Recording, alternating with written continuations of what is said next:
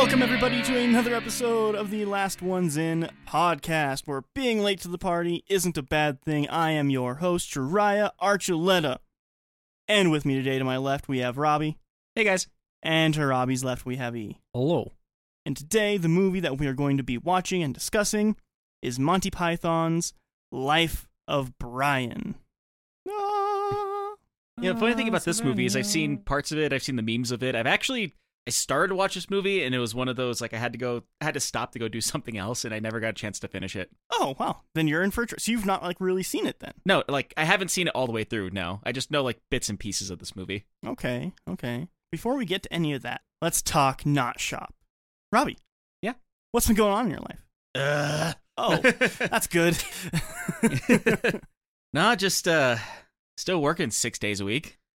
Why? Stop it. Stop doing that. Capitalism. I, I yeah, I need to pay rent. No, you Capitalism- don't. Live in a box. Ah, I wish I could afford rent in a box. No, besides that, um, I think like a funny little. I had, I, I guess you could say I had a funny little like told you so moment at work, but in a way that didn't really help me. um, the reason why is because like um, a couple people were t- like um, I can totally talk English today, Have you slept? maybe. um, I wasn't exactly like falling behind on parts or anything like that, but there's a couple people that were doing like way better on their numbers than I were, and I couldn't understand how they were doing it so fast. And then I realized the reason why they were actually uh, doing their job faster than me is because they were skipping steps, and the company found out about that. And I have a picture on my phone of like all the parts that we had to redo because of them. Oh, Yeah. Which I don't even think it's all of them. I think it's just like a estimated number of how much we had to redo because of them. so like you So- have the pictures of like, here's all the shit they fucked up. Yeah, pretty much. Good. But it's more or less of just like, yeah, the funny thing about that is I ran zero of those parts. All of mine went through to final process because I did them correctly.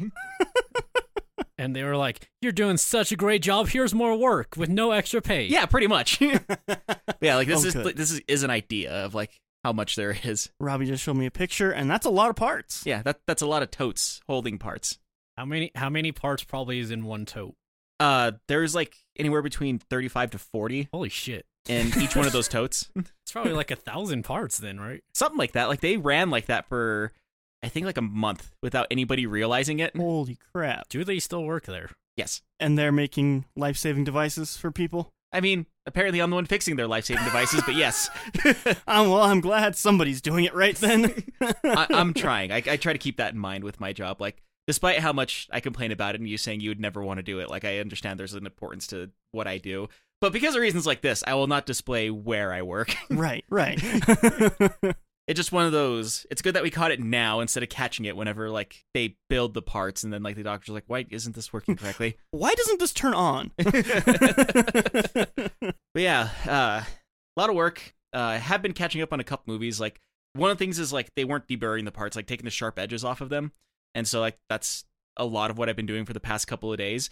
Uh, I did watch a movie at work while I was deburring parts one day, so that was kind of nice. that sounds great. Yeah, I never thought I would get away with watching. Like I had to stop it. Like it took me the full eight hours to watch that one movie, but I technically watched a movie while I was at work. yeah, it works. Technically true. I, I technically watched all of Joker while I was at work. That's a weird movie to watch at work. While I'm just sitting there, debr- just. oh, that's fucked up. nice, nice.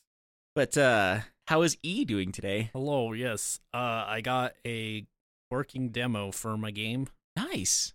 Gotten some people to test it, gotten some good feedback, which is more than I can say for my last demo. Uh, Was it all bad feedback? it just wasn't much feedback. Oh, okay. I think four people gave me feedback on the last one. Oh, yeah, I that's mean- bad feedback. I was gonna say I know me and Dry gave you feedback when we got to test out the first level of the game. Yeah. Um, I I do think that the game has something there. I haven't tried this new this new build yet. Yeah, Yeah. I broke everything. It's a new game. No. Oh, okay, cool. So it started off as a 2D side scroller game. It is now a three dimensional RPG game. yeah, it is now a open world post noir. I, it's Just to gonna climb say- towers to Just gonna activate keep the map. saying buzzwords. It's blockchain. but uh, yeah, so that's been. good. I, I think I've gotten some really good like changes made from feedback too. uh, one thing, no one knows how to start my game, so I need to fix that. That's bad. yes. They should know how to play the game. yeah. Everyone's like, yeah, I like tried these things and then I just started like mashing on the keyboard until I figured it out. I was like, yo, that's bad. but like it really shows like that's the thing like when you work so closely with something for so long you get so tunnel vision Yeah. like in my mind i'm like yeah this is the easiest thing to start the game because it starts on the button to start it I feel like i don't i don't know what control it is a good example of something like that too because uh, you know whenever touch phone or touchscreen phones started to become like a new thing and like all the companies were trying to get into it but they were trying to get around not getting sued by apple so they made these weird compromises to them i had the i think it was like the blackberry thunder or lightning or something like that whatever it was called thunder. Something thunder.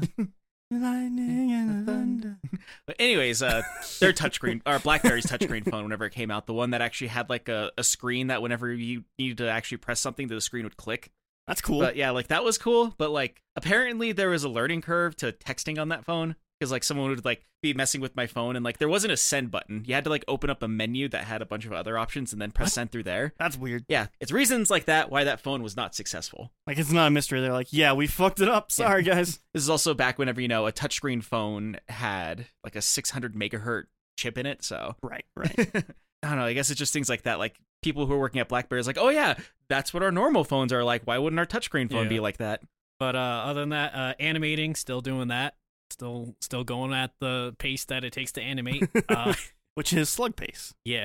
Uh, I have been watching stuff. Uh, I watched the first season of Close Enough, so Yeah, it's so good. it's it's great. I would probably recommend it to you. You might get annoyed at parts. I don't know. What is it again? Okay, so it's a man who has a baby with his wife. Uh, they are poor. That I can't- sounds it's fun. Misadventures of them. Yeah. Okay. So Here's a better. I, I, can, I can try explaining it because I had explained to a couple people, uh, and like pretty much everyone I've shown this to so far likes the show. I'll say that much. Okay. Um, it is about a couple. You know, they do have a they have a six year old daughter. I think is how old she is in the show, and they are currently living in a duplex with a divorced couple. So that way they could send their daughter to a nicer school in L.A. But you know they have to live with a divorced couple in order to actually afford to live in that area.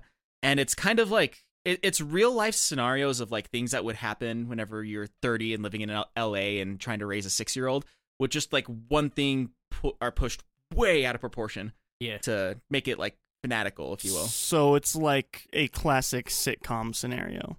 Uh, I don't know It's- if I would is say it situational comedy. it's Hmm. situational comedy, but then like I said, something is blown like way out of proportion. When I say like way out of proportion, like to like the nth degree. so like it's situational comedy, but also absurd comedy. Yeah. Okay. You have to watch it. Like the only thing I could say is if you watched regular show, which I know you didn't, no, no. I it has did a not. very similar setup uh, as the classic season of the seasons of the regular show. They that's a different topic. um, I mean, watch two episodes. I would say I don't think the first episode's that great. I think the second. no, episode, like yeah, the second episode, like there was a couple times I legitimately was laughing out loud Yeah. while watching it. first episode is the setup. Second episode's like here's what our show is. it's so weird that like you guys are talking about it and talking about so much praise for it. I haven't seen zero advertisement on HBO app for this.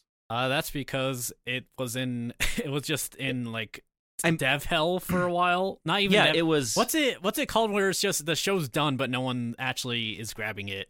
Production hell. Yeah, Production production, hell. hell. That's a. Yeah. It was just in production hell for a long ass time. Yeah, and 'cause- um, I remember like a year or two ago seeing advertisements like, "Oh, it's gonna be on TBS," and then it just never showed up on TBS. And then eventually, uh, HBO, whenever they went to their Max setup, ended up buying it because I think they just needed shows to like say, "Like, look at all the stuff we have." But, But, like, is it a show that like is like pushing the edge of like what comedy is, or is it just not Uh, something that sometimes, appeals to the like, masses? a little I bit- will say so- for adult comedy, yes, I don't think there's an adult comedy show that does what it does. it actually is really funny. And like when I say everyone I've shown it to so far really liked it, like Jell really liked the show enough so that we ended up binge watching it. My mom actually likes that show even, Hmm. which I was not expecting next. My mom does not like anything animated. I mean, I'll that check sounds it out. familiar. I like animated things. I don't know why you keep saying that. I enjoy animation things. I just don't like, you know, Yeah. glomp onto animation as being like this a thing. It's a genre. you in just my- don't see it as a thing. Got it. It's a genre. uh, but um, yeah, it's like it's definitely a show for everyone. I think it will be Hopefully, it does really well because I think it would be very important for adult co- for adult Yeah.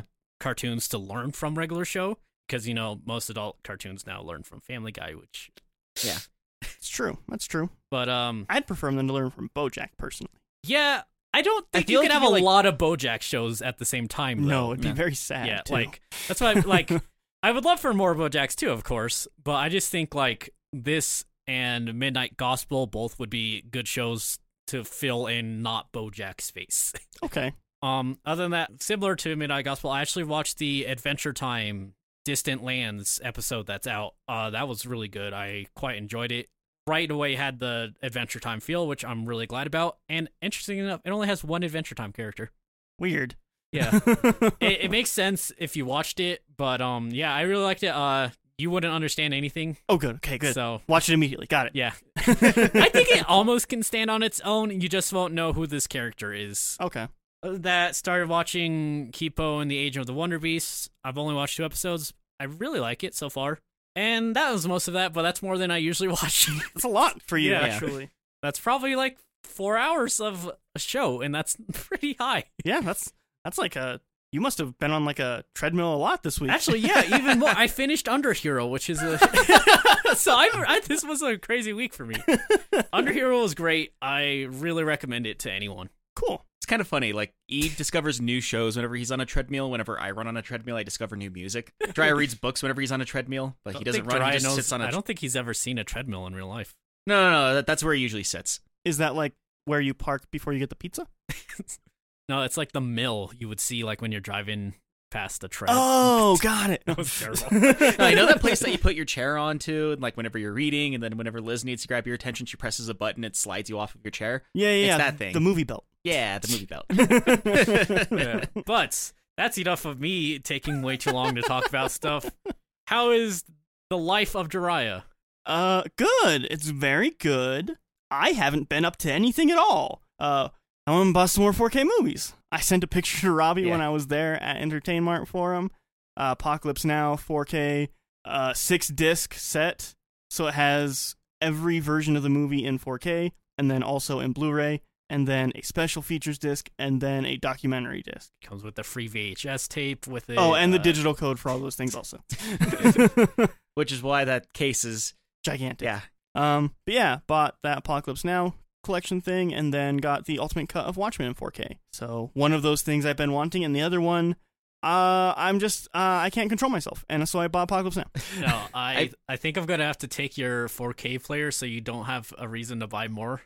But the thing is, before I had it, I still bought 4Ks. Okay, I'm gonna take your uh book case then.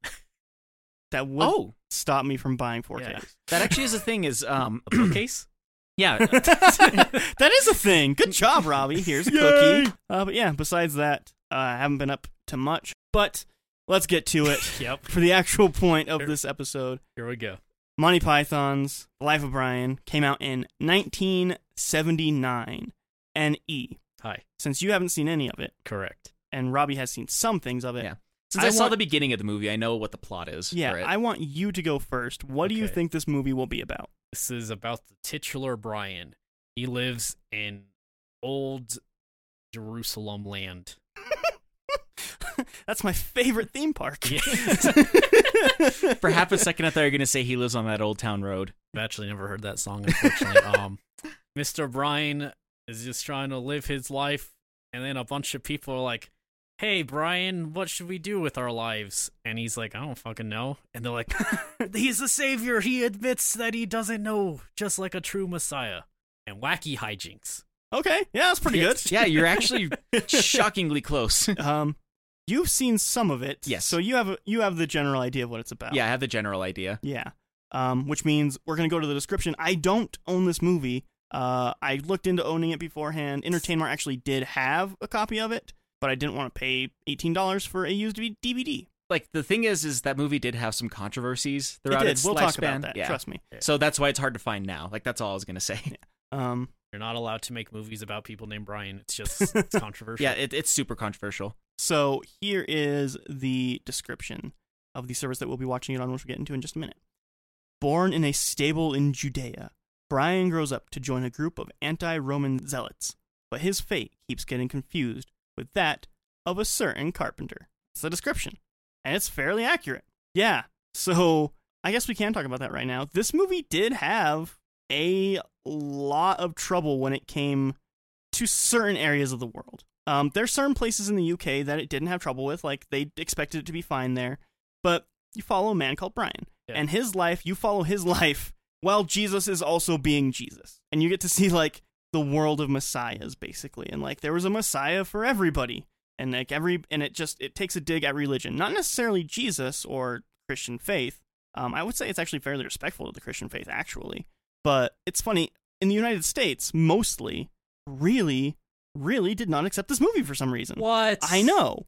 Uh, the You- United States was actually like their the primary place where when they brought it over because they put it out in the UK first and it was banned in a couple places there for a little while, not very long. was also banned in Australia, if I remember correctly. Yeah, Australia fucking banned, banned everything for a while. Yeah. Australia doesn't count. They're barely a place. If you're listening in Australia, I'm sorry. but yeah, so when it came to the US, when they brought it over and they pr- premiered and all the Pythons came over and everything, there were immediately protesters, Nice. even protesters that they didn't expect, like rabbis, like dozens of rabbis there, because there's one scene in the movie to where a person in the movie has a headdress that a rabbi would wear, but he isn't a rabbi. And so rabbis got pissed at that. and like in interviews, they're like, we didn't know that's what it was. We just thought it was like a really fancy looking headdress and we thought it looked silly. So we put it on. Aw. and like, there's just like so many things. There was talk shows that they went on to argue about like whether or not they're trying to mock Christianity and faith. And they're like, no, what are you talking yeah, about? basically. um, it's so strange how how much hate this movie got for a very very long time, just because it's within the realm of religion and comedy, Mhm. and without people even seeing it, they would just be like, "Well, I hear it's about Christianity and a comedy, and it's Monty Python, so clearly they're mocking Jesus." Fuck these guys! Yeah. Which, like, before anybody ever saw it, they already had that predisposition of like they hate religion, which is definitely not the case for most of the people, actually, especially John Cleese, who uh, has quite a bit of faith and is extremely, extremely respectful towards people of faith. Yeah, I was actually. gonna say I, I'm fairly certain most of the Monty Pythons were religious. It's kind of funny. Like that always makes me laugh because everyone's like, "Oh, people nowadays are so sensitive," and it's like these people got fucking pissed off at a movie they haven't even seen Yeah. because it talks about Christianity in potentially maybe not the best light. Maybe. but that's not even Christianity. Like I would say the parts where Jesus is in the movie, that's handled very respectfully. Um, in a way that a movie that is trying to talk great about Jesus or about, about faith would. Um, it feels like tonally those kind of uh, faith movies, and then it just pan- camera pans over and suddenly comedy. Like it doesn't ever take shots at Jesus specifically or Huh. Christianity. It's just mostly like general religion and how religion started is how is the kind of shots they took at it. But you know, there are those people like the aut- like you said, the automatically here. It's a Monty Python movie that deals with Jesus, and they Right. automatically just nope, can't do it. It's banned everywhere now. Exactly. Can't have it. Burn the film. So I'm actually really excited to go into this. I think it is very, very funny. I don't think it has nearly the highest highs of a lot of Python stuff, but I think from start to finish, it's the most even of Monty Python. I mean, Monty Python is such like it's how big Monty Python is. You, c- I don't think it's fair to like say that everything's gonna be as high as like Holy Grail and stuff because it's like there's a reason Holy Grail is regarded so. Yeah, I mean, Holy Grail is one of those things. I guess I'll talk about it a little bit. They hated filming Holy Grail. Like Wow. that entire process to them was awful.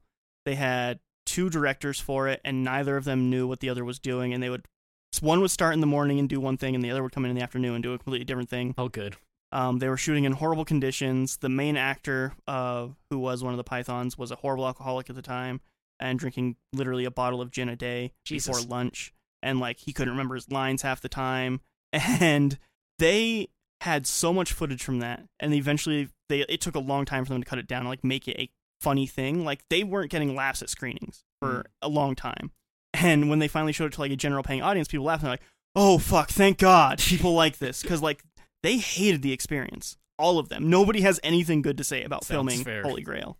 I mean, it's one of those things. Like, uh, I don't know if we should get too much into it here, but like, uh, I found out like the reason why, like, you saying that makes me realize like, oh, that's why that movie's so all over the goddamn place. And like even the one thing that I hear the most about that is the ending and why they made that ending the way that they made it. Yeah. Um, from what I can tell, it's that they literally couldn't think of an ending. Just like the interviews that I watched, it's um Eric Idle was saying like they literally couldn't find an ending for the movie. Like they kept trying and trying and trying to find something. They just couldn't think of anything. So it's like, okay, well, we don't have the time, we don't have the energy, we don't have the budget to make any kind of ending that we might actually want. So what if a policeman just comes and puts his camera in front of the lens and that's how the movie ends? Yeah. So that's what they did. And apparently Eric Idle's daughter fucking hates him for that ending. What? like she's still to this day is super pissed that that's how he ended that movie. But that's the perfect ending. I can't. That's like how else would you end that movie? I- It's set up exactly. throughout the entire movie so well. Yeah, uh, it's it's insane. But back to Life of Brian.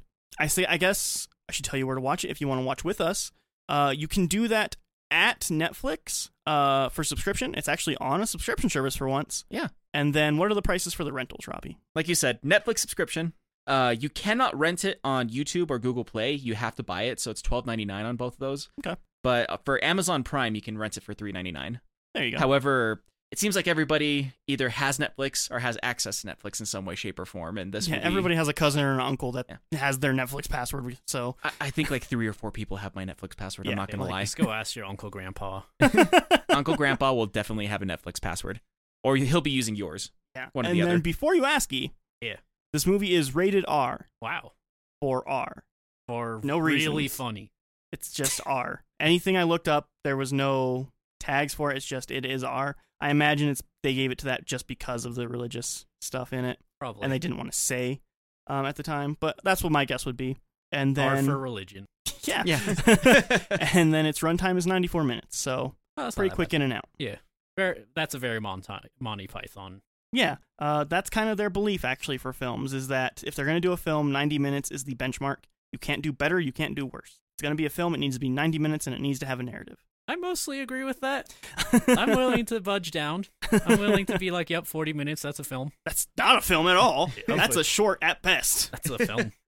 I mean, to be fair, there's a couple of shorts that I've showed you that are like literally three or four minutes long. Yeah, yeah, yeah. But yeah, let's go watch this movie. All right. Yeah. We'll be back here in a little bit, guys. Talk to you soon.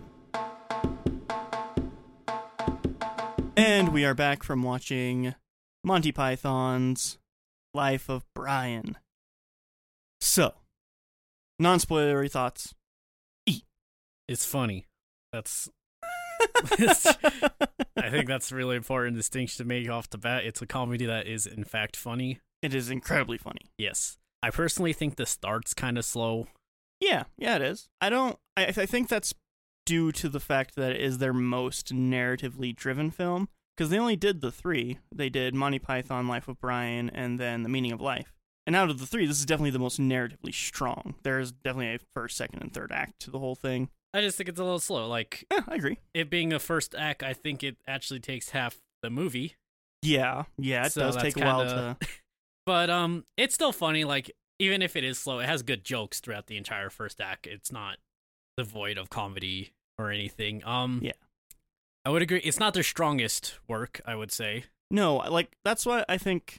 I don't know. I think it's their strongest, but I don't think it's their best. If that makes sense. I guess that's fair. Like I get like that they're going for the narrative thing. I just don't think it personally needs as much build up as they gave it. Right. And I think the thing about it is since it does have that narrative structure, there is like basically a very flat line of comedy. And there's like a couple of really, really good jokes in there, but it never gets to like the insane highs of meaning of life or uh, Holy Grail. Um, those also, though, I would say have much lower lows than Life of Brian. So whereas like those are like kind of like hilly, I would say in like comedy, Life of Brian is very flat. Like it's it's funny throughout the whole thing, but it's not insanely hilarious in certain parts, like Holy Grail or Meaning of Life. Yeah. It actually is surprisingly still fairly relevant. That's that's really Yeah. funny. yeah, I'm surprised how relevant it still is. Um, and as we as you alluded to, it's not really like anti-religious or anything. Like, No. there's nothing in there that would make me that would make the average person, the average sane person, like think that Have this to is add that in there. attacking. Well, yeah, because like you know, it's the one of those things. Think of how stupid you think the average person is, and realize half the people are more stupid. They're always stupider than you could possibly imagine. Yeah. Um. So yeah, a- all of that said, I think this is at least worth a stream. I think people should see this for sure. Oh, for sure. Yeah. Even the Yeah. worst Monty Python, I think, is worth at least a watch. Yeah, like. So yeah, that's ultimately where I lie. Um, not the not like anything groundbreaking. It's not gonna change who you are as a person, Right. probably. Um, There's some people you never know. I don't. Yeah, well, like I, I mean, it's Monty Python. What they've done is so influential to comedy. Period. I think it's fair to say you should watch probably almost all of their works at least once, anyways. So stream it. All right. Robbie. I'm somewhat also like I, I more or less agree with E on this one. I will say it is very much a Monty Python movie, so it is silly just for the sake of being silly Yes. and kind of it does a really good job of like mixing almost like that cheese was for the brain style of humor with a couple like but they find a good way to hide in little critiques here and there of like actual conversations you would have about how like not so much that religion is silly but sometimes the people who follow it are just kind of blindly following it and Right. blindly being led along. So like not so much that religion is dumb or anything, but sometimes the people who are religious can be quite silly and naive at times. Yes. Yes, they can. That that's kind of the critique that you have. So you have like that critique and that me- and that message in that movie just with like a bunch of really dumb humor in between it. Yeah. Yeah, basically. And it is like I said, very much a Monty Python movie. Like you like that silly dumb humor of Monty Python where it's just like okay, like that happened because why the fuck not? Hmm. Yeah, like there's just a very silly joke in this movie. Biggest dickus. Yeah. and it's just really really stupid and it's so insanely stupid and silly that like you almost don't react you're like wow that's dumb but they keep hammering on it for so long Right. that, it eventually becomes... actually very funny Like I think something that is often misunderstood about comedy is sometimes comedy isn't about the joke itself; it's about the around the joke. Yeah, it, Yeah, it's the 'Cause, like I, it's the buildup or the surrounding narrative of said joke. right because like biggest dickus is a very s- juvenile joke. yeah it's But it's because it's so juvenile, you watch these very like stern looking guards just chuckling. and that's the joke. Like Yeah. another example that I think uh Pickle Rick from Rick and Morty, I think a lot of people misconstrued that joke as the Pickle Rick being the funny part instead of Morty just being like, Okay, so why'd you turn yourself into a pickle? Like what's the benefit of that? yeah yeah And it's one of those, it's like one of those jokes. And there's a lot of jokes like that that are in, throughout Monty Python in general. But yeah, uh, I would say it's like I don't know if this is exactly like you said a buy movie, but this is definitely a rent or a stream movie. Like this is it's definitely worth watching. It's like E said, it's surprisingly and shockingly still relevant today. yeah. but I think it's just kind of like that sense of I feel like with in 1979 people were critiquing it because it you know it's a comedy movie that has religious elements to it and so Mhm, mhm. automatically they ban it. I'm sure there are still people today that look at it the same way of like, what? It's a comedy movie that has to deal with Jesus of Nazareth. We're never watching this.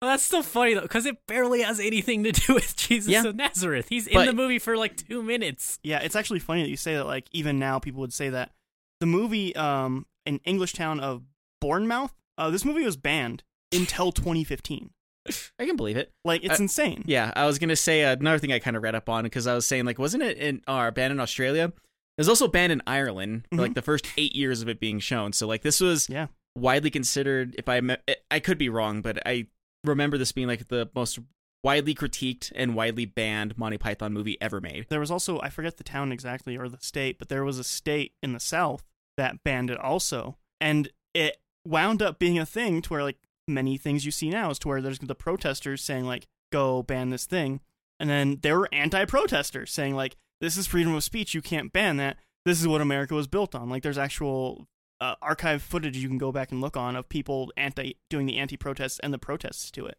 And the reason why that governor or mayor or whatever ended up being, I forget exactly, banned it wasn't because he saw it and he thought it was offensive. It wasn't even because his wife saw it and she thought it was offensive. It's because his wife had a friend who saw somebody else see it and they said it was offensive. and that's why it was banned in that state. That sounds about right. Yeah, that's America. Yeah. But remember, people nowadays are too sensitive. Yeah, yeah, nowadays. I guess a n- little non sequitur of that too, of like the 1980s, whenever they were trying to like blame all the violence on like rock and metal music too. And a bunch of bands like Judas Priest and Twisted Sister and all of them had to actually go to court and be like, yeah, like our music isn't violent and it's not anti-Christian or anything like that. You guys are just looking for some kind of scapegoat to say like this is the reason why everything's evil and it's our fault for some stupid reason. I think we're just going to deal with that for the rest of eternity. Yeah, Oh, probably. yeah. There's like- always going to be some kind of scapegoat of Like, like, of- oh yeah, this is why what's wrong with the world right now, so we should just ban it and everything will be sunshine and rainbows now. Yeah. Of course, because it like goes D and D, rock and roll, Yeah. video games. violent comic book. me- movies, Yeah. and then porn. They can't ban porn because the people who want to ban porn also watch porn. Yeah, yeah, yeah. So they have to say they want to ban porn, but in the background, not ban porn at all. Right. it's funny you guys actually say that too because uh, whenever I was living in Utah, they passed the weirdest fucking thing there. It was uh, another non sequitur. I'll try to be quick about it. What happened is, I guess Pornhub had did a survey and said that people in Utah actually pay for more porn than any other state in the United States. But they pay for it. God damn it. Yeah, they actually pay for it, like subscription services. Like there's more of them in Utah than any other place, and they have such strict religious rules there. And so, like, they Hmm. found out about that, and the governor found out about that, and he's like, "We need to do something about this. Porn is now a national health crisis, or is now a state health crisis. We're actually not going to ban it. We're just going to label it a health crisis now. Great. Yeah. Perfect. That's the solution. Yeah." Which one that kind of goes along with like they're- they didn't do anything about it at all. They just put a label on it and No. said we fixed the I problem. bet you whoever set that law watches porn. probably Like I they wouldn't doubt probably it. set that law while they were watching porn. Yeah. going through their credit card information of like, okay, well, I have 17 different subscription services. Which one do I want to get rid of? But let's get a full circle jerk going on here. Whoa, Oh, no. Aw, no. yeah. Oh, no, no, no. Okay, okay. All Sorry, right, sorry. let's, let's go full circle. Jiraiya, what is your thought? Um Yeah, it's good. All right. No, it's very very funny. Uh, I think it's a great send up of not necessarily necessarily religion, but religious people yeah. and how often such small things can be misconstrued, especially as having a religious background myself, having gone to church and Bible school and all that stuff for all of my life up until I was an adult. Um, just seeing like a very specific passage and how it can be used from different people in such very different ways. There's a very great part in this movie to where there is a sandal dropped, and there are four factions within everybody who sees the sandal, and they all take it completely differently. I think that is if there was like a thesis statement of this movie, that fir- that five minutes would be like what this movie it really yeah, is. Definitely. I did watch that entire scene and like I kind of realized like I want to say not even just the sandal part, just like within the 10 minutes around that sandal Yeah. part completely conveyed everything this movie is. Yeah. But I think uh, what you were saying earlier, the movie does take a really long time to hit what I would call its stride. Um, and it's not really until Brian starts running away for the first time that like it hits like the really great comedy moments of like, Right. holy shit, this is hilarious instead of okay, that's pretty funny. I feel like Monty Python very much is one of those comedy troops though, like where they just were sitting around and telling a whole bunch of jokes and they're thinking, okay, we like all these jokes. How do we fit this into a movie? Well, I'll throw this in here. They had a very different writing style for this movie than anything else that they'd ever done. When they were doing the Monty, Ply- Monty Python's Flying Circus way back in the day before any of the movies, Yeah. they would all group off. It would be two people writing together, and they had like a writing style that was copacetic to each other.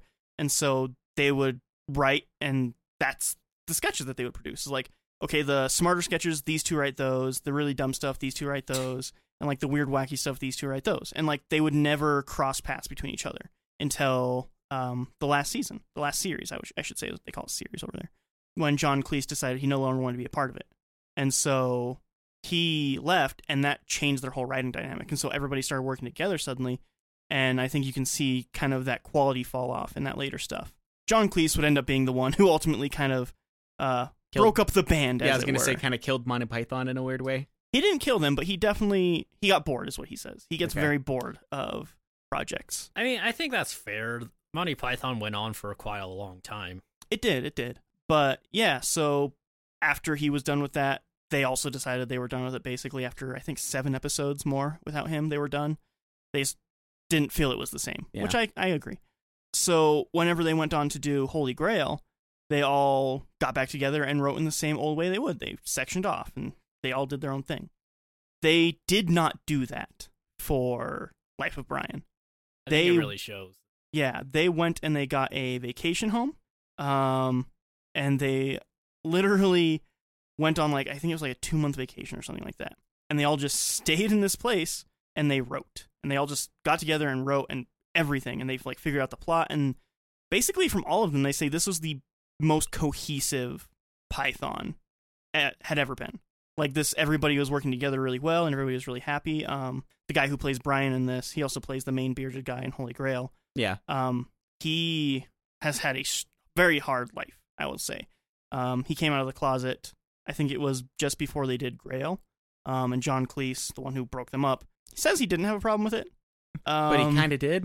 I take but it. you can really tell when he's talking about it that he really does not like anybody who's not straight. Um, in a way that's upsetting, actually, because John Cleese is a very funny man but he has his prejudices. he very clearly does. Uh, in the interview that I was watching, the way that he put it is, it's not that I was appalled that he was gay. I was shocked. it's as if Eric Idle came out and told me he was Chinese. I I wouldn't be against him. I'm not against the Chinese, but I would just be shocked that he was Chinese. Oh, that's that's Um, not a good way to put that. No. No. Oh, That is Uh, another way he put it is he thinks that Graham is a great person, but he just didn't have enough time in the oven to develop. what the fuck? Yeah, yeah. Um, Um, Cleese is maybe uh, little prejudice. kind of a dick. Yeah. actually in real life, which is again unfortunate. I just I mean that's just a fact of life is you have to learn the separation of person and work. Right. But yeah, so uh, Graham, the guy who played Brian, uh, he had had a hard life because he was in the closet for a very long time, and Mhm. it was a time when it was much much harder to come out. Yes. And so because of that, he contained it all inside of him, and the way he let that out was drinking.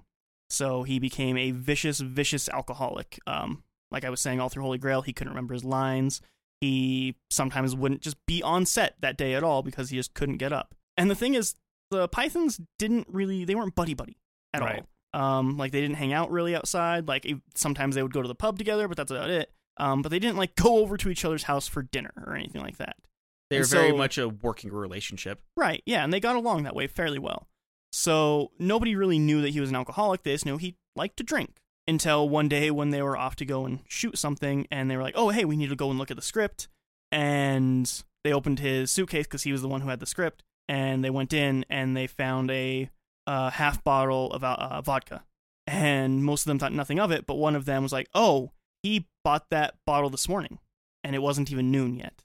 And so that's kind of the turning point when they're like, "Oh, uh, this isn't just he's having fun or he's trying to goof around. Yeah, He this has a is, real problem." Yeah, this is he drank half a bottle of vodka eh, by 9 a.m. kind of right, problem. basically. And so there was a lot of problems with that as well on set. Khalees obviously had a lot of problems with that. He's, I would say, the most conservative of the entire uh, Python group. Pretty easily, pretty easy to say that. Yeah. Mm-hmm. and so by the time they got around to doing Life of Brian, Graham, he kicked the habit. He said it was the worst three days of his life not drinking, and it was hell, and he would never wish it on anybody, but he's a much better person for it. Yeah. And so he was clean, and him and Cleese were talking at that time. They they would talk after this as well. Uh, they remained friends, and so the whole group was together and just basically on a big vacation and riding together and having a really great time.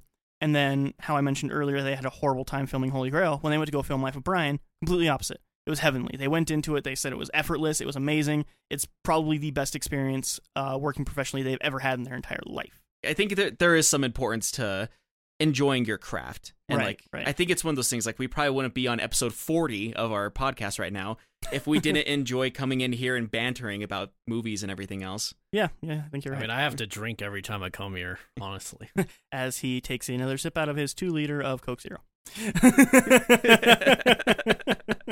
but uh back on track. right. Ultimately, I guess a very, very long hike for a very short drink of water. I do enjoy this movie a lot. Oh my- That is a really good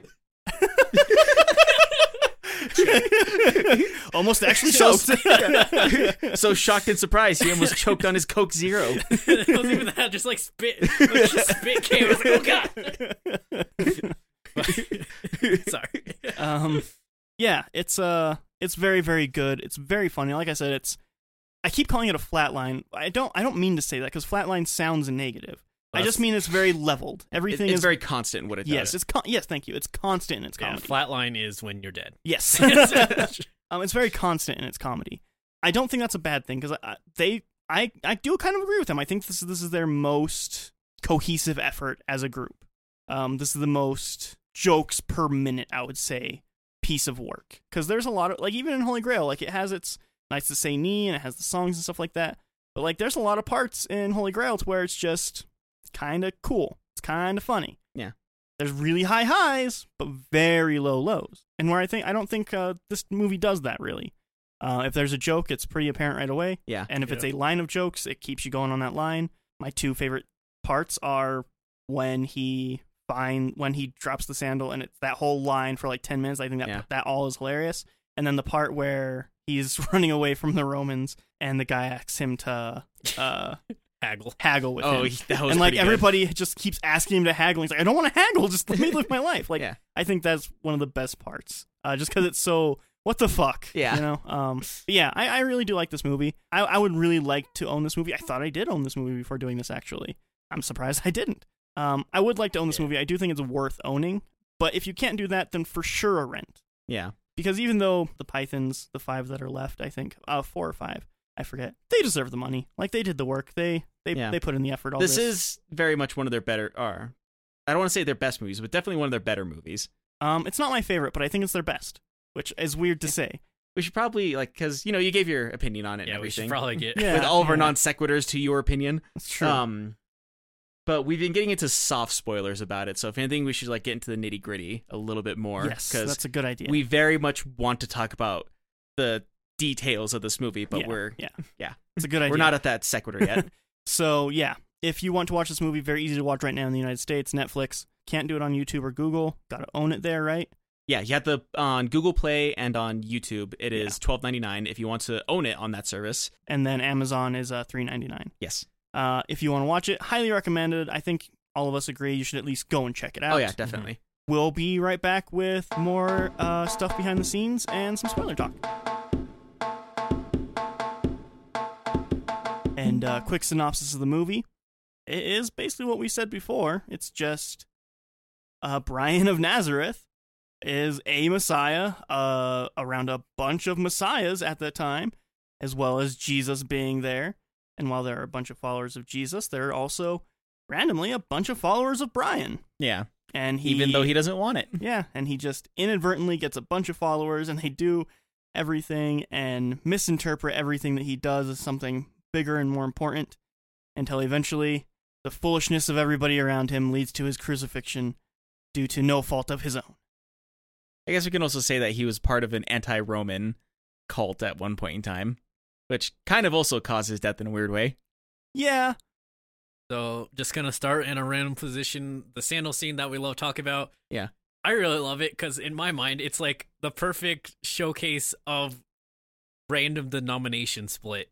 yes, yes, yes. It's such a because like you know you have the Christians and then that goes into like I'm gonna probably be completely wrong with religion because I just There's a know- good chance we're going to offend somebody with this episode, but we probably offend at least one person for each episode we have. Let's be fair. Yeah. yeah, oh, at least. I guess just as a quick thing, so I grew up in a household that was 50% Christian and 50% Catholic, and because of that, it's just all one religion to me. And I know that's incorrect, but it's all just Christianity to me. And I know Catholic, it should probably be Catholic because they're way older. But I mean, I mean- uh, Christianity has come There from are, Catholicism. yeah, I was going to so- say, if you want to get into like the nitty gritty of it, they're just different sects of the same religion. right, but like But that's kind uh, of once again, we're going to offend somebody saying that, even though I will fight someone to, for that to, you know, drive I will that point home. Oh, gladiator fight someone. but once again, it just is amazing because like you have the sandal.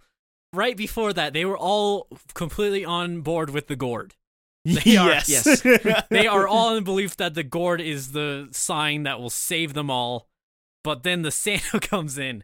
So immediately you have the split of people being like, wait, the sandal's important. And the, the old believers of the gourd yes. asserting that the gourd is important. But then the sandals have the split of what the sandal represents. Yeah.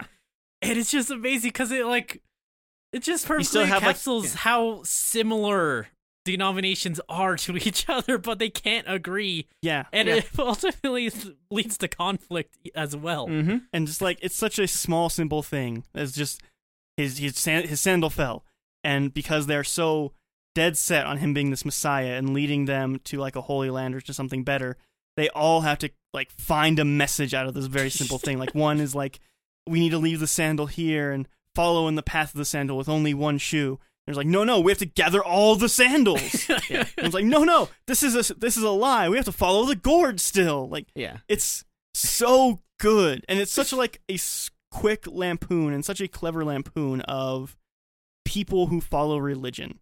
It w- well, what I really liked about it, honestly, was it started off simple. It started off with him falling off of a ledge, hiding from Romans, Yeah, and like falling into the place of somebody who was just spewing out nonsense, and realized other people were spewing out nonsense, and so he just started saying like, "Oh, be kind to one another."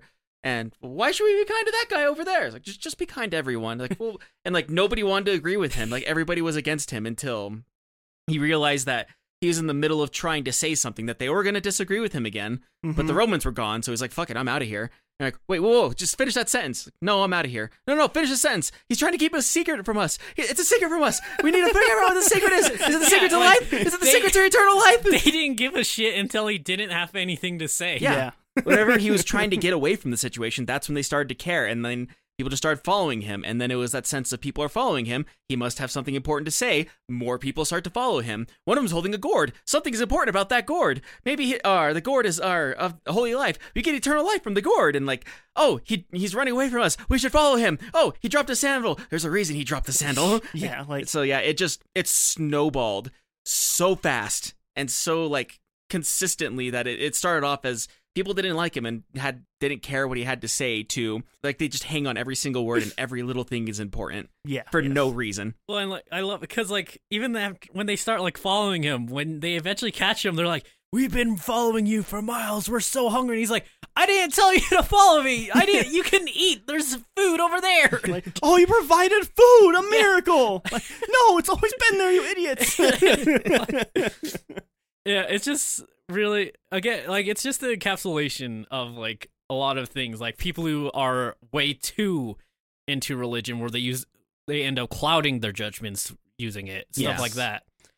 Al- I also will say so because that's such a big part. That's obviously what everyone talks about. But like going into this, I thought that would be the whole movie. right, right, because it sounds like that would be the concentration of it, and it's Right. really not. No, it's actually like it barely is an act of the movie. I'd argue because it ends before it's even. It doesn't. One, it doesn't even get resolved. No, No. that's classic Python. Right. I, I don't, I'm It's not just- saying that's a bad thing. I'm just saying like it doesn't even bother. But Like, like, this is still something in the background, but we're gonna focus on this instead. but like it's it's really the shortest part of the movie that is a cohesive part because there's a longer part where they're trying to s- get the Romans out of there. Yeah, That part, which ultimately also leads to nothing, of course, but is also less significant. Is l- more time than the central part, Yes, yeah, yes, it is.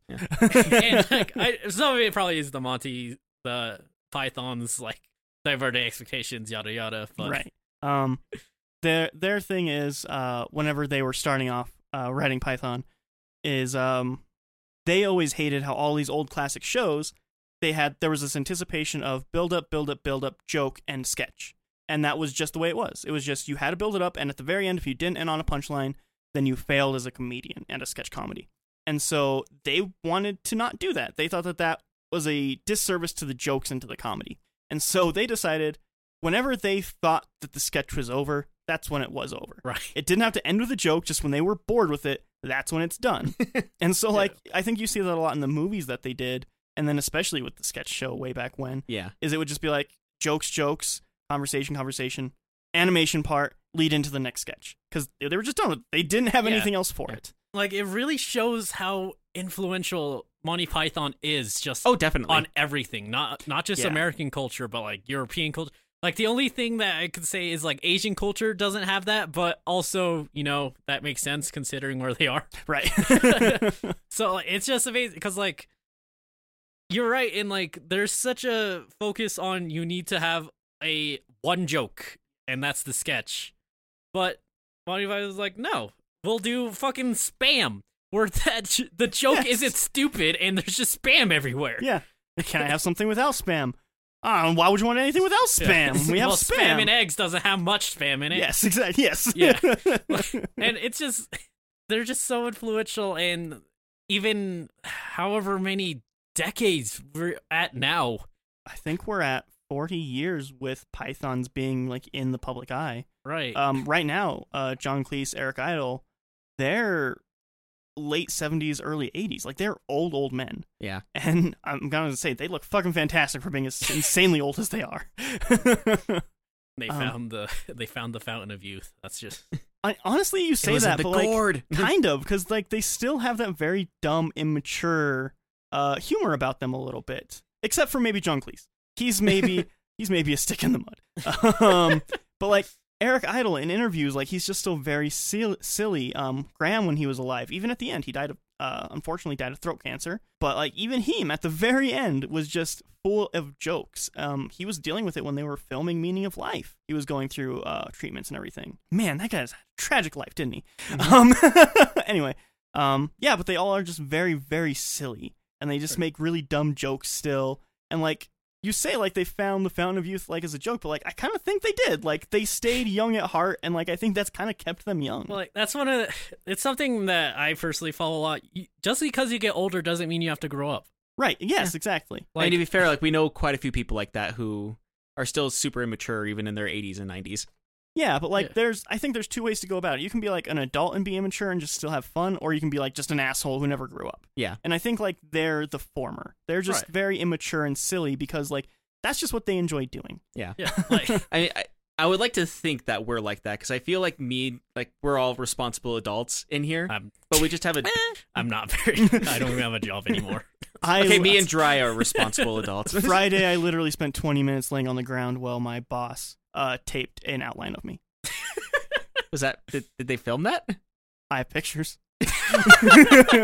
yeah, like But never like you get what I mean though. all right. like- so Robbie is a responsible adult. but I'm saying like in general, we're not like giant asshole, like ir- Right. irresponsible assholes or Right, anything like that, yeah. you know. But uh, we do have that immature sense of humor because we just find it funny. yeah, yeah. I mean, Jiraiya's seen the dumb stuff I'll laugh at. Sometimes it's just like a picture of a duck, but someone drew a hand on it. Yeah, it's, yeah, it's true. It's true. So something that I think a lot of people don't understand is why random humor is so funny, and it's one of the things that Monty Python gets really good. A lot of random humor isn't about everyone's over the top reactions. In fact, it's often the opposite. A lot of reasons random humor can work, especially in like Monty Python, is that no one actually thinks it's ridiculous. Yes, everybody is very straight faced. Yeah. Like a big thing. So one of the first things that happens in this movie is there is a stoning, and they have a rule where women aren't allowed at stoning because it's written. Yes. So to get past it, all the women have to. All the women wear beards. And there's so many women. Like, it's mostly women. Is Yes. The funny thing. There's like maybe two guys in that entire crowd, and the rest are women wearing beards. yes. Right. So like, but like, so that's such a nonsensical thing. But you don't like the people in the sketch don't know, and that's one of the vital things to random and absurdist humor is that They don't know how absurd it is. right? Yeah. Yeah. Because like that's what a lot of like growing up someone around the age of the internet and like 07 to 0 to 012 to 12 2012 um that's the thing that like a lot of big companies never understood about the internet is why random memes are so funny so when they try Mm, Yeah. to do it they don't get it so they're like lol so random it's a pineapple and that's how the characters act so it doesn't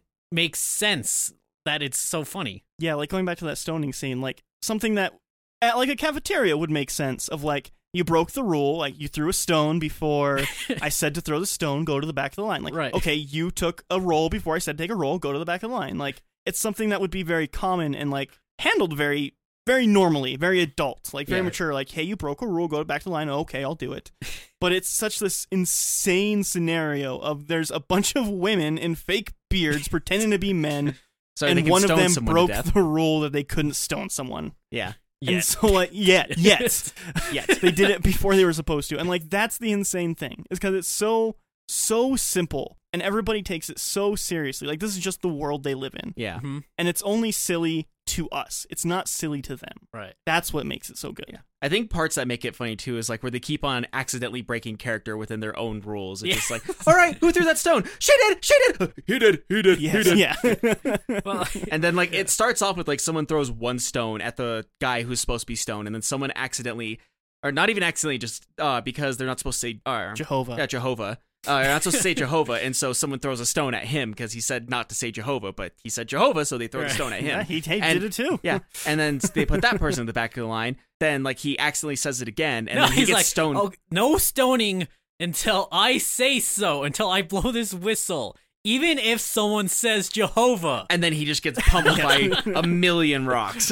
and the guy who's supposed to get stoned, it's like it just goes. Yeah, he just- leaves. Yeah, Yeah. Um, and he's in he's in other parts of the movie too, which is great. Um, I think that that is a really really funny joke, but it's also kind of I don't know. It was one of the things that I I saw in an interview that they were doing. I think it was Eric Idle that said it. Maybe it been John Cleese. I don't remember. It was one of the two. Uh, they're very outspoken. Um, but they were saying like even today they're glad that it's offensive. Like it's not offensive for the most part in like a mean way. It's offensive in like it doesn't follow normal conservative values. Right. Like it's If very you on the sho- nose, ridiculous. yeah, if you show this to your parents, they'll be offended and think it's crazy and weird. And you show it to a kid, they'll think it's very silly and funny. yeah. It's very much like a rebellious sort of nature to the whole thing. yeah. And like, even though it's back in Jesus times, um, it's still very kind of political, right? Yeah. Right. Um, like there's there's laws today that people follow, but they don't know why they follow them. They follow them because it's a law, and that's kind of like the stoning thing. Like they throw stones and they stone people because they say Jehovah, but they don't understand why it's wrong to say Jehovah. They've just been Yeah. told people who say Jehovah are bad. Well, right, Yeah. because like the reason the guy's on stoning is because He he said, said this ham was so good it's fit for Jehovah. yes. A positive thing. yeah, yeah, all all around positive, and like they just it's it doesn't register that he said something positive. It's just that he said the thing they said not to say. Even like growing up, I had a friend who uh, took the uh, "Thou shalt not use the Lord's name in vain" very, very like seriously. Yeah. Mm, To the point where he got annoyed if I said "God dang it." really, Yeah. that Oh, actually wow. happened to me. Our our grandmother, who was very very Catholic. extremely Catholic. Yeah, I said "gosh darn it" one time, and she told me not to take the Lord's name in vain, even though He didn't So even you- say it. gosh. yeah, I, I was six when this happened, and I got in trouble for saying "gosh darn it." That sounds like a grandma thing. Yeah, and Yeah. it's actually one of those things, like you said, it's very on the nose of something like that. Like you're not supposed to say like "god damn it." Like Well, that's the the, thing whole is, like, like, on the nose of it's don't still take the a Lord's name in vain. misconstruction of the of the reason you're not supposed to say it like again like a point that they keep constantly making in the movie is the misconstruction because like thou shalt not use the lord's name in vain is not don't say god damn it it's don't kill someone and then say you did it for god Yeah. that's just something that's so cool about this movie even if i think their other work is strong like this movie despite its silly nature still has a really good point Yeah, it does. it's still like I love Holy Grail, but like there's not like an underlying theme other than maybe something about authority. Yes. but this movie's like, hey, uh, maybe don't take religious religion so seriously. yeah, like that's kind of it, really. Like Yeah. if you like boil it down, like, hey, maybe just like be a good person and if you're religious that's cool, but like don't build your life around these things because everybody else is doing that and they think something different too. It's not the thing that's important, it's what it turns you into that is- matters. And people I think forget that. This is getting a lot deeper than you would It really- Yeah, I didn't expect this. Um, let's get into some weird stuff about All right. the movie. Bah. Uh, so the entire idea for this movie, uh, for as deep as the conversation we've been having, Right. came from a very silly, silly interview. I'd imagine. Um, they were out touring in the United States. Journalists uh, asked when they were uh, when they were preparing Holy Grail. That's important, I guess. Um, they were premiering Holy Grail, and they were on an interview. Eric Idle was, and they're like, "Wow, this is such a great movie. What's your next movie?" And jokingly, his answer was Jesus Christ's Lust for Glory. and everyone got mad. no, uh, Oh. they thought it was very funny, very silly, like ha ha ha. Um, and then eventually they like were at a pub one night, just like having a couple drinks, unwinding, and they're like, you know what though? what if? and like they just started like making jokes, like, okay, well, what if like Jesus was like getting crucified, right? And since he was like a carpenter, he's like, no, no, no, don't put that there, put that there, or else I'm gonna fall, and like stuff like that. And they're like, okay, well, we can't do that obviously because that is pretty bad. Yeah. Um, and so like they eventually wound it down and wound it down to what it became. But there were a lot of ideas of what it could have been Right. before it got to where it is. It wasn't always what it was supposed to be. It was going to be Jesus Christ originally, didn't get there. Um, they're like, okay, so what if we make it about the unknown 13th disciple, Brian, who was just always kind of on the side. Like he never really made it to the big events. He wasn't like at the Sermon on the Mountain or anything like that. He was supposed to go to the Last Supper, but like his wife st- uh, kept him behind that night, and then like he got questioned, so he didn't make it on time, and like all that kind of like he was just always one step behind. So he's the forgotten disciple, and eventually like no, no, that doesn't quite work. There's some things that aren't very funny and still very close to Jesus. Right. People don't like that, and eventually they got to Brian. Yeah. Brian of Nazareth, to where it really doesn't have anything to do with God. There's literally like two scenes with Jesus. You get baby Jesus at the beginning, Mm-hmm. Mhm. and then you get uh, the Sermon on the Mountain. Yeah. Um, and that's it. Like that you see, Yeah. and I think and that's it's very respectful when you see Right, those. Oh two. yeah, Yeah. very much so. Like I think it, it is very much like you said with Brian the Thirteenth Disciple. I think they kind of still put that in for that scene whenever he was having uh I can't remember what it's called, but yeah, I know blessed are the meek for they shall or shall inherit the earth and like that whole speech Yes, that he yeah, gave. Yeah. And um he's there, but he's so far in the back that he can't hear what's going on. Right. And With people a bunch are of other so far away they can't hear. And like, oh, blessed are the cheesemakers. Cheesemakers, what have they done? I don't think it's meant to be taken literally. I think he means anybody in Dairy. the dairy business. Yeah. She's hilarious. It's like Which uh, Oh, I guess also goes on to like the whole like misconstrued views on religion too, because people will take certain aspects of different verses and use it to try to drive their certain point home. right. Yeah, I honestly, I think you could get like any random verse from the Bible and give it to 20 people, and, And, when you come back, you're gonna have two or three different meanings to what that verse is. I was actually gonna say you probably have twenty different meanings to it, but yeah, Yeah. you are right. um, like people just take what they want from it from their own upbringing. Like right. if they've been brought up a very specific way, and they read something, they're gonna take it a very specific way, right. and so they're gonna keep putting all that same kind of energy out and all the same kind of words and ideas out uh, until yeah, and you get all of the sects of religion that we have now, Yeah. basically. yeah. I, well, I will say it's actually kind of funny how you're talking about them wanting like Jesus. I think they actually still wrote it where you could easily have Brian be Jesus and have a very similar movie. Yeah, you Yeah. could. Yeah, And another thing, I actually was surprised. So I thought the ending was actually going to have Brian next to Jesus at the end, like to Like he was the thief that Jesus was like, Oh, you'll come with me to heaven. like I don't wanna go to heaven, I wanna go back home. no, just like that. He'd be like, look, and then you just see Jesus again, like right next, like again, like putting it in the sense that like they were so like intertwined in Yeah. their journey.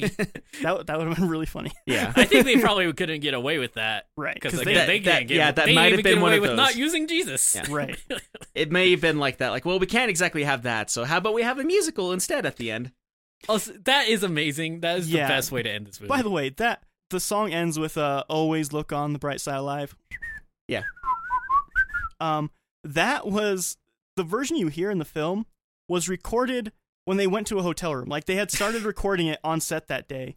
Um, at the crosses at the end when they're all getting crucified, and then Eric Idle went to his hotel room. He's like, you know what? I think it needs to be a little more cockney. At least it needs to be more like up. It's uh like a little more up in heaven, like up in the sky, like in Cockney, and kind of like very human instead of Yeah. he uh, originally it was very Disney, very clean, very clear. Mm. Mhm. Um, and so he's like, okay, we have to redo the recording. And so they got all their mattresses at their hotel room, put them up against the wall, and the recording you hear in the movie is literally them recording from a hotel room. oh, that's amazing. That was later in the movie. It's kind of insane. Is that why they cut so much in that in the current version? Probably. Yeah. Um, kind of like the movie we watched last week of uh, how sometimes the audio doesn't exactly sync up with yes. the video, so they have these weird cuts in there for that reason. Uh, there is also one time where, uh, talking about cuts, John Cleese very clearly says cunt. Um, Yeah, you and they can't ha- do that in America. No, you can't do that there at the time even. Oh, really? Yeah. Yeah, they had to overdub it, but you can very clearly see that they didn't bother like not showing his face when he says it. So you can see the word cunt come out of his mouth, but you hear something very different. Um, I, I think I missed that part because I wasn't. Then I'd again, have I to, wasn't like, looking for it see either. it, Yeah, yeah. probably. But if you saw it again, you'd you'd know. Yeah. right, yeah. There's like a lot of weird stuff about John Cleese actually. Um, like how everybody is basically nude at the end on the crosses too. yeah, Um, he's the only one with clothes on because it was actually very cold because they were filming it in the morning, and he didn't like how cold it was, so he wore clothes. amazing. Kind of reminds me of uh, So there's also a lot of things about this movie being made uh, that went with the controversy. Mhm. Um, the company that was originally supposed to produce this movie, EMI, it's a British uh, production company. The guy who like read it, they like gave him the script. He's like, "Oh my god, this is hilarious! Like, we have to make this movie." And so like right there on the spot, they made a deal. Like they signed some stuff, like saying we're making this movie, E and then they got it to the head honcho of EMI, and he read it, and apparently there is a literal quote around what he said about it is we cannot put this out or they trying to fucking crucify me um, which is Did not see the irony. apparently not yeah. um, so like they backed out. I'm not even kidding. It was Thursday that week, and EMI backed out. They backed out that Thursday, and all of the crew they were already set to fly out Saturday. oh Jesus. Yes, So it's like, all right, we're, well, I guess I'll see you in a couple of months, honey. I'm gonna fly out to go film this movie. like literally all the crew. They had all of the sets starting to get built, all of the clothes, everything, all the costumes, and then two days beforehand, they're like, "We can't do this. We're backing out," and so they backed out. And so I hope they, had they a good sued E- con- EMI. yeah, and they sued him good. They all made a nice chunk of money. They made they paid for all the money back and some.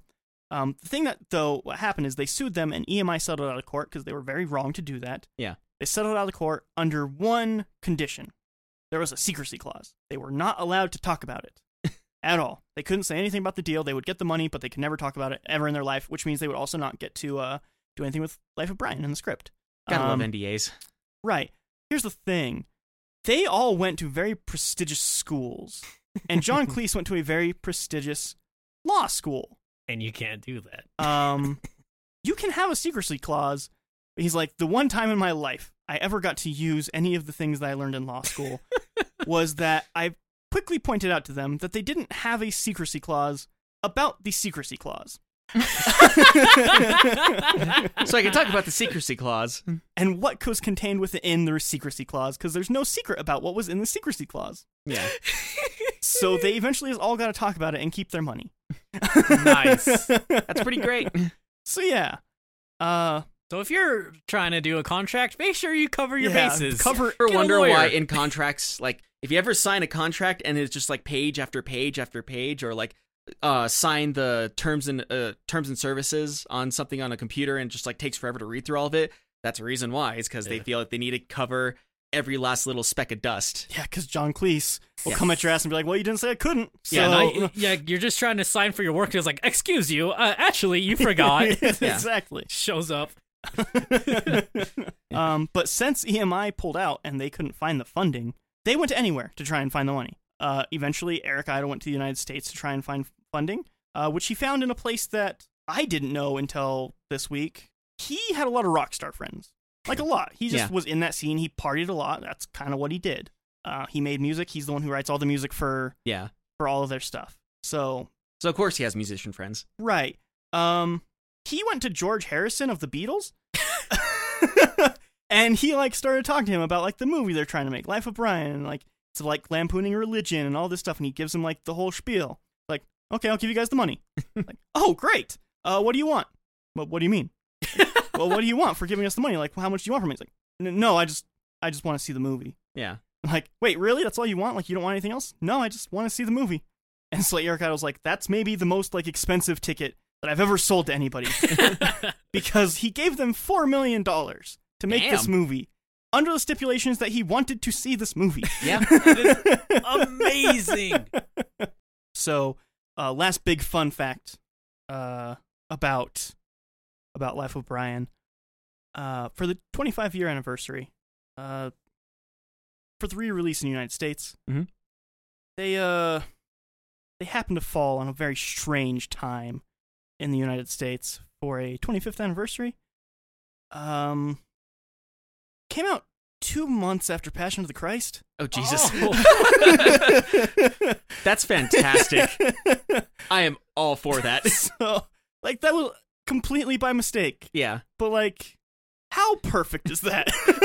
Damn you, Mel Gibson. That's a, the fact that they didn't even back down is better too. yeah. yeah. Like I know they only have one 25th anniversary, but like exactly. Yeah. Exactly.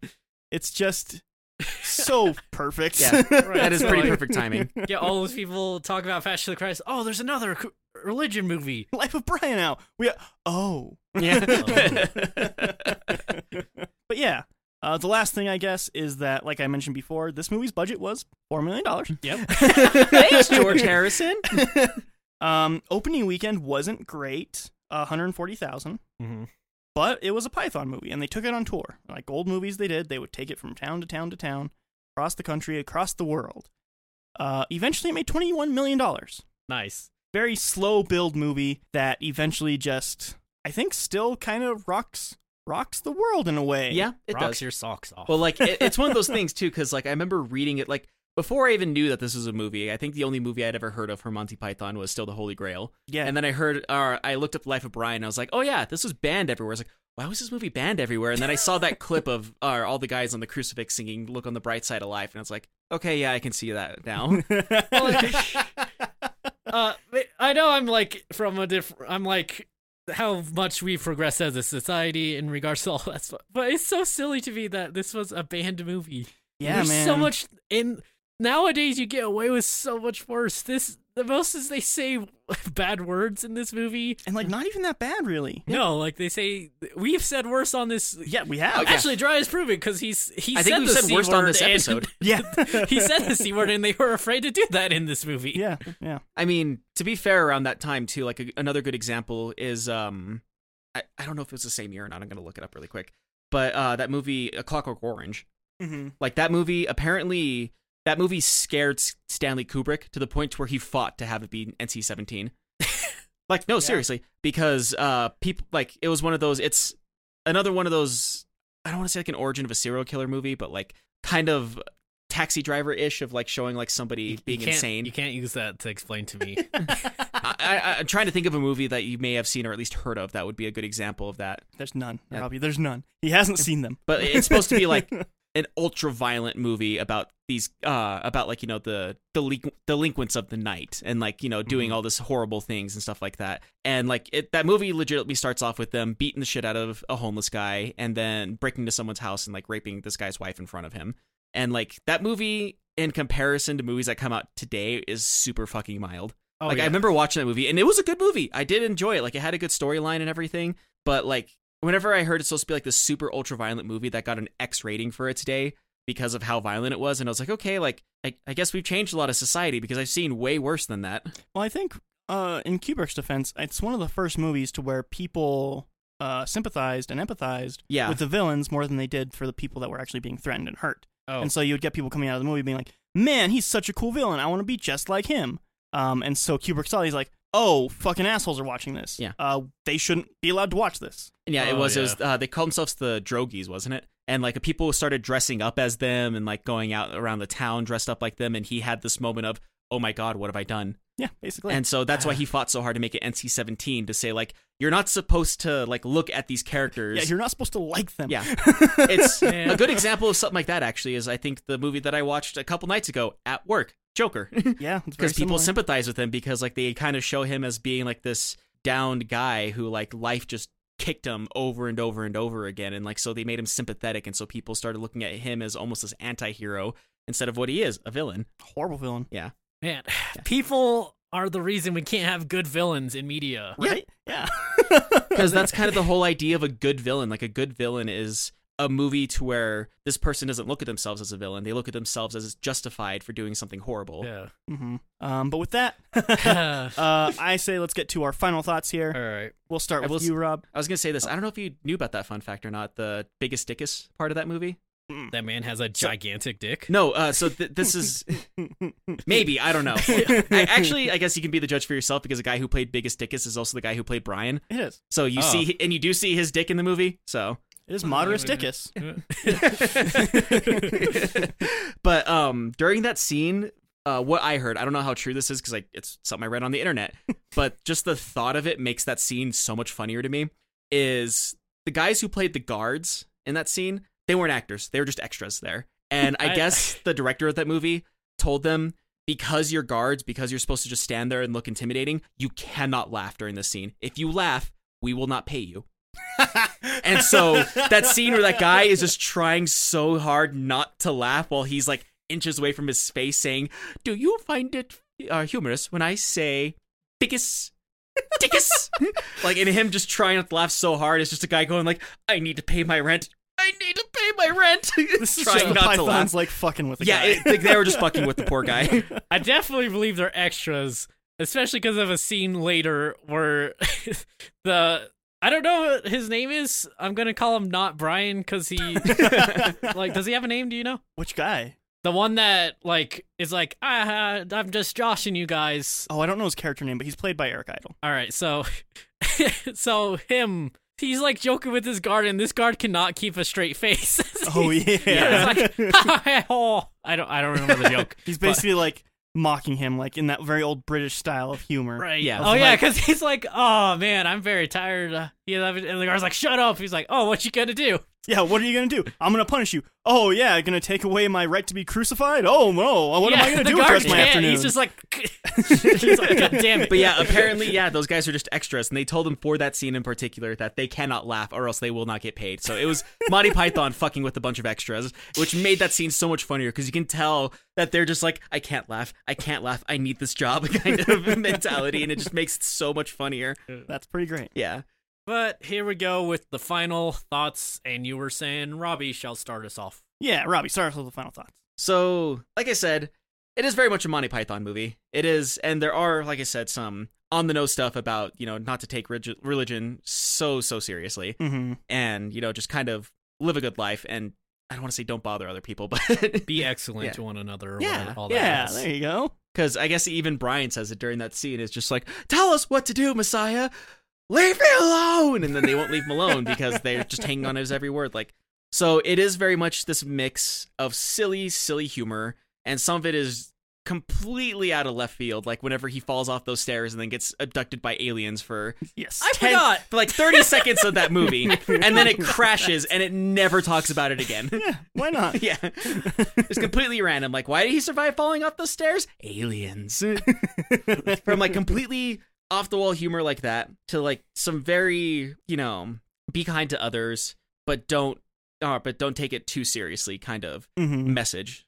So and it, it does a very good job of going between those without it being like this crazy whiplash jump cut between the two of them. Right, right. And but I will agree with Drya, this movie is also a very long walk for a very short drink of water hmm but that short drink of water is very much worth it. But it's not perfect. So I would say this movie, it's it's a solid 7 out of 10. Like it is a good movie. It is definitely worth watching. It is better than the average movie. Yeah, yeah. All right, E. Yes, uh, like I've been saying, I think this is a funny movie. I still, of course, think the start is a little too slow, Mm-hmm, mm-hmm.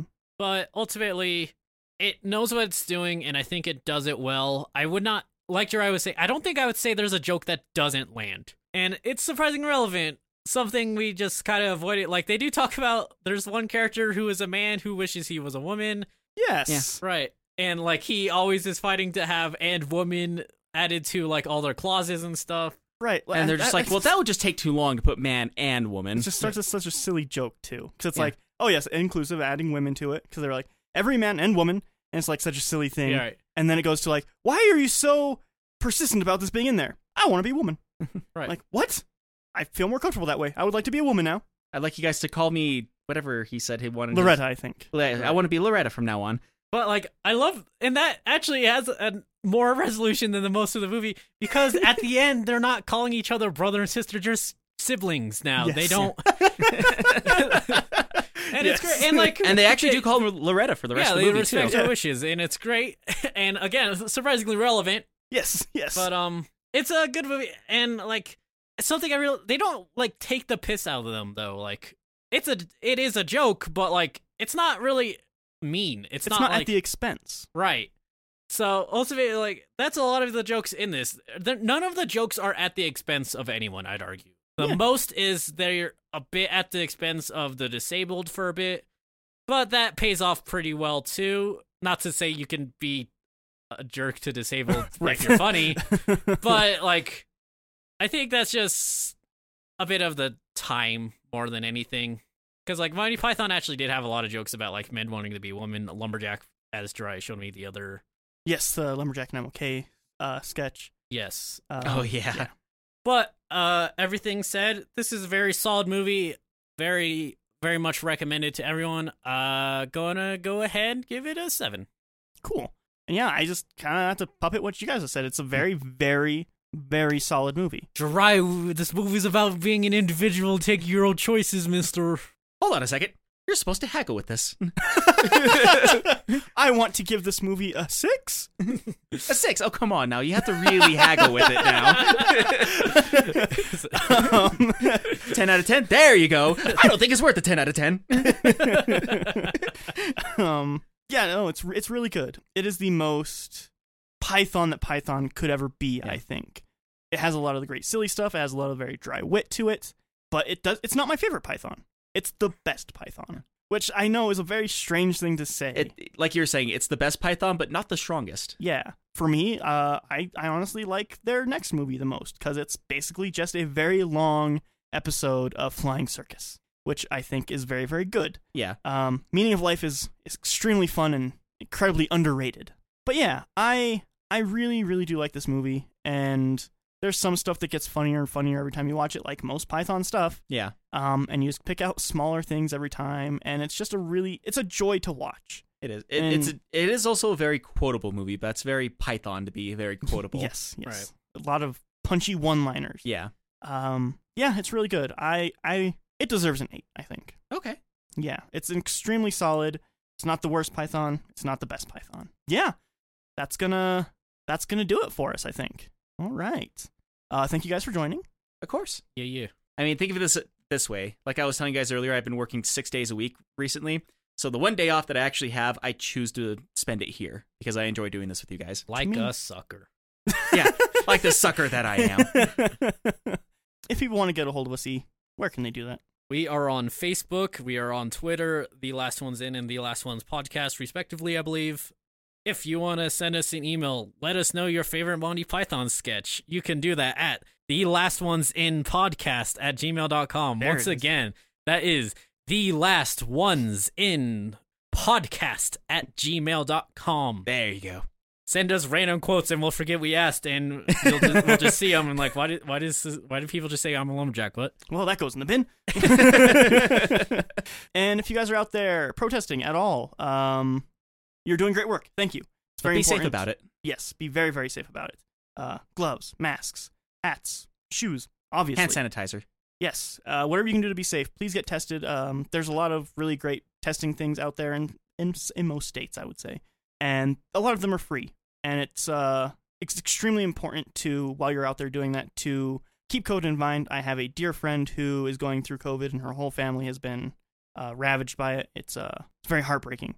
Yeah. And so, uh, yeah, I would I would say please please be careful out there with all of that going on. If you're not out protesting, um, stay home. Uh, it's honestly the best thing you can do for yourself and everybody else. It can be kind of boring sometimes to stay alone, but it'll help you stay alive. There it is. Thank you guys for listening. Uh, all right, bye. Have a good night, guys.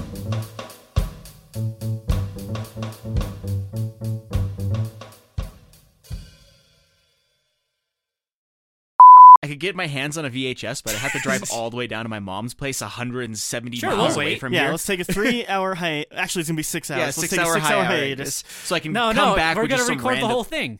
Okay, all right. just be a Look for lot us of- live. We're gonna have to fit this That's computer and all the recording equipment inside my car while we drive across the state to go really find long the ass VHS. extension cord. We have to stop every like 20 feet to connect another. That would be just the worst. yeah, this is a real movie that he made, like back in no, like, is 2017. it like supposed to? Sh- Uh, what genre i- is this movie? Is what I'm it's trying comedy. to get at. It's comedy. What you Oh. wanted to say, E, is is this a real movie? I, I saw think the it words was. forming in your face. Like, no, I'm just trying. Like, I wanted. Like, I didn't know if it was like a documentary about like the hardships that they actually go through. Right, But no, okay, it's yeah. apparently just a. Yeah, but the thing about that is apparently because he was talking to him, or he's talking to Christopher Titus about it, and like the process of making the movie and everything, and he was talking about how apparently one of the Farley brothers, I think it was Peter Farley, Mhm. uh, apparently got the script from him and like took sixty pages worth of stuff out of it, and like said like so he had to like rewrite sixty pages worth of stuff into it. wow. but it was uh he liked the idea of it because it was meant to be like kind of start off as like oh this is dumb like why would you put handicapped people as police officers and then like it kind of shows that like even though they have handicaps like they're still capable of doing their job correctly and everything so it's supposed to be like kind of a like you know it's okay to laugh at these disability jokes but it's also meant to show like you know they're still real people and the reason and i guess he asked him like do you want like a producer credit in this movie and he's like no no i don't i just i feel like you guys are actually doing this right and whenever i help whenever i was a producer for the ringer we did it wrong and i Huh. want to see it done right and so like he went and critiqued the script helped him rewrite it and i think gave him funding for the movie so he can do it correctly Wow. that's kind of sounds like this in a weird way That that is really like Admissible? What word am I looking? for? Admirable? Admirable. Yeah. That's admissible. Yeah. Can't mention it anymore. Um, no, actually, that is kind of that is admirable. Like, Yeah. hey, we did this before and we fucked it up. Like, you guys are doing it right. Please continue. Yeah. that's, that's pretty great. because I don't, there's a lot of times I see, It's, especially it's not quite a $4 million ticket, but. No, but I'm like that. The fact that he actually was like, "Yeah, we messed up on how we depicted that," because like that is something that so many people, like especially like celebrities, just don't want to say. Yeah. Yeah. Which don't be mistaken. That is a horror movie about kicking the shit out of Jesus Yeah, Christ. like I, I think after I watched that movie, because God, how yeah, we were 15 when you we, that Yeah. came out. I remember going back to high school and them talking about that and like how powerful that movie was and everything else. And I think my commentary on that to adults, and they had a hard time arguing with me about it, was yeah. But if this was a movie about anyone else, it would literally just be a torture flick of kicking the shit out of a guy for two hours.